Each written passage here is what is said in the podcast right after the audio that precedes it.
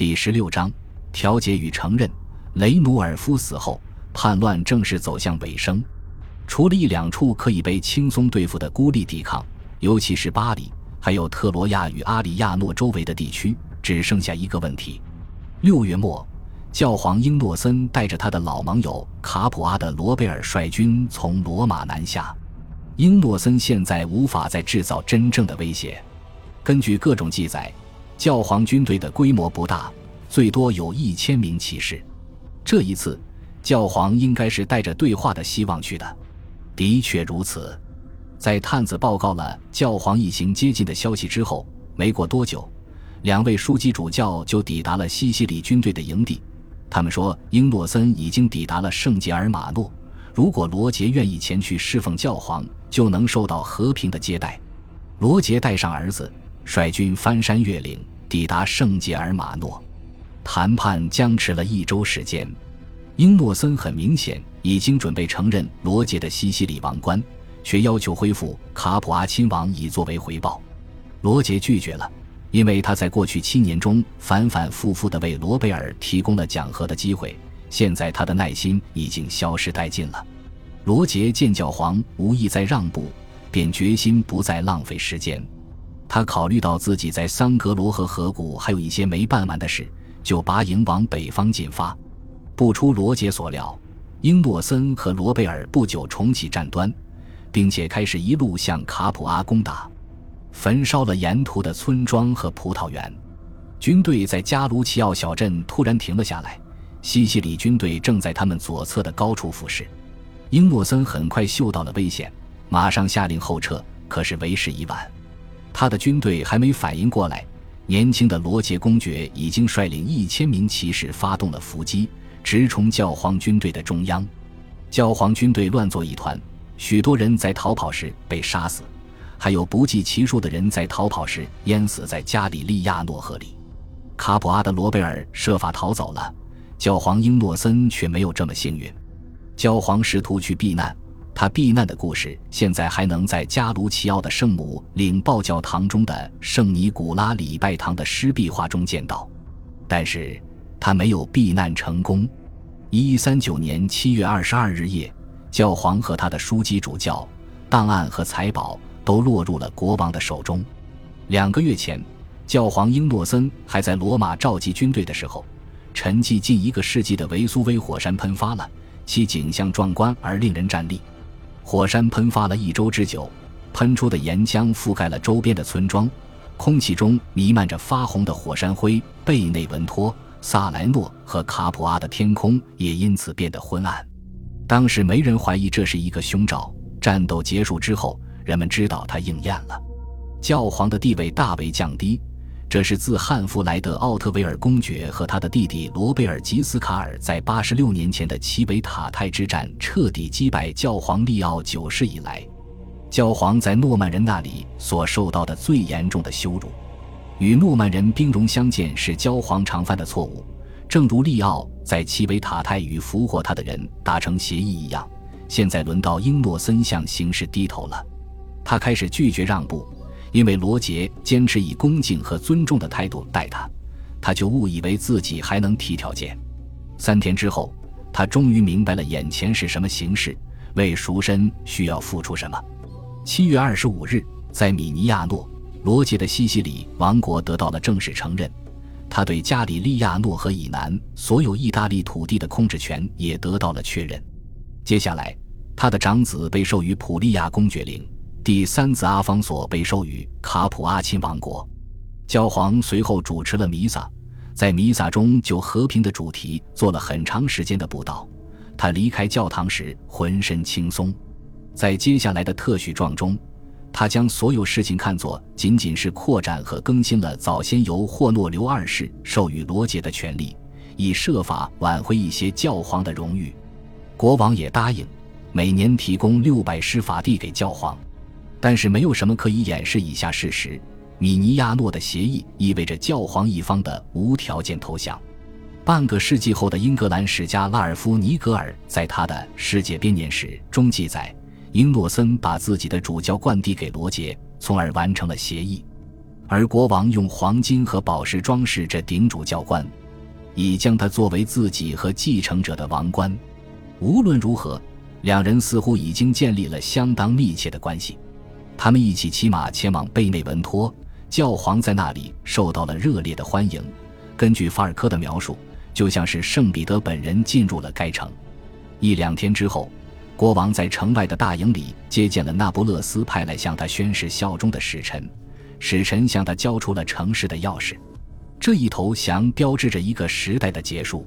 在四个多世纪里，那不勒斯公爵一直在南意大利政治危险的海峡和浅滩中冒险行驶，而且经常处于帆船的边缘。甚至有时还需要比萨等当时的盟友救他们一把。虽然他们在理论上挂着拜占庭的旗帜航行十分安全，但是他们近几年也逐渐的被迫在桅杆上挂起其他旗帜，西方帝国的旗帜，甚至是诺曼人自己的旗帜。不过无论如何，他们的船只一直都能设法浮在海上。但是这一次不一样了。那不勒斯在九年时间里已经遭到了三次围攻，还有一次灾难性的饥荒。他在最后一任公爵去世之后，由一个半共和的政府统治，却毫无起色。伟大和荣耀已经逝去。几天之后，年轻的罗杰公爵进入那不勒斯，以父亲的名义正式接收该城。他不仅把这里当成一块效忠于他的彩衣，而且当做西西里王国不可或缺的一部分。那不勒斯这艘船最后还是沉了，只剩下两处还在抵抗的地方需要解决：一是特罗亚地区，洛泰尔留下的德意志军队依旧在这里制造麻烦；二是巴黎，一些叛乱的男爵撤退到这里进行最后的抵抗。八月的首周，国王出现在特罗亚城下，该城在他抵达后就屈服了。由于教皇签署了投降协定，所以他们继续抵抗已经毫无意义。更何况，市民还听说罗杰宽大处理了普利亚的沿海城镇，因此市民邀请罗杰和平地进入该城。但是现在，国王第一次表示自己深深的厌恶自己姐夫的背叛行径。他回话说：“只要雷努尔夫的遗体依旧埋葬在城墙之内，他就不会接受特罗亚人的投降。”他的话在城中引发了恐慌，但是特罗亚居民的精神已经崩溃了。他们别无选择，只能照办。由原先雷努尔夫最忠诚的支持者领头，四位骑士打开了他的坟墓，裹着裹尸布的尸体被拖了出来。根据国王的命令，被拖过街道，拖到城堡中，丢到城门外气味难闻的沟渠里。不久之后，罗杰似乎对这项不人道的做法有所后悔，并在儿子的劝说下，重新体面地安葬了这位宿敌。他虽然没有针对特罗亚人采取进一步行动，却依旧拒绝进城。在他生命接下来的十五年里，他再也没有来过这里。然后，心存报复的国王冷酷地经过特兰尼。他的儿子在数月前曾与该城达成了非常慷慨的协议，前往巴黎。普利亚没有其他城市如此频繁地欺骗他，而且周围的城市都已经投降，并得到了宽容的对待。而巴黎居然还在抵抗，罗杰最后一丝耐心也耗尽了。遭到两个月的围攻，遭到饥饿的威胁之后，守军被迫答应谈判。罗杰最想要的事就是解决叛乱，并回到西西里，所以答应了他们的条件：军队不会在城中劫掠，双方应该归还战俘，战俘不应受到伤害。罗杰进城之后，他的怀恨之心再次占了上风。他的一个骑士新近被释放，他报告说他在监狱里被人挖了一只眼睛，这正是罗杰想找的一个借口。这算不算违反了业已达成的协议呢？罗杰从特罗亚和特兰尼召来法官，这些法官和巴黎的法官一起宣布协议无效。作乱的亲王加昆图斯与他的主要臣僚们一起被带到了国王那里，均被判处绞刑。另有十位市民的领袖被处以古墓之刑，其他的则被监禁、没收财产。法尔科记载道：“城市中充满恐慌和忧惧，没有哪个男人或女人胆敢上街或去广场。”回到萨莱诺后，国王的怒火还没有彻底消除。那些参加叛军后 心感轻松而暗自庆幸的坎帕尼亚封臣，在此时被没收了土地和财产。他们之中有一些人被关进了监狱，大部分人则流亡到山那边。十一月五日，当罗杰乘船前往西西里时，他在身后留下了一群受到恐吓、受到惩罚的男爵。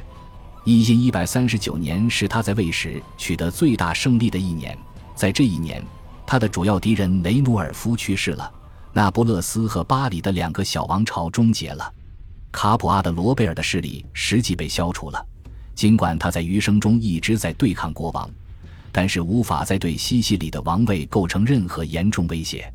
在这一年，大陆上也发生了近一个世纪里最重要的胜仗，此仗让罗杰彻底的为两年前的里尼亚诺之战雪耻。在这一年，整个南意大利都宣告恢复和平，他最终屈从于国王的意志。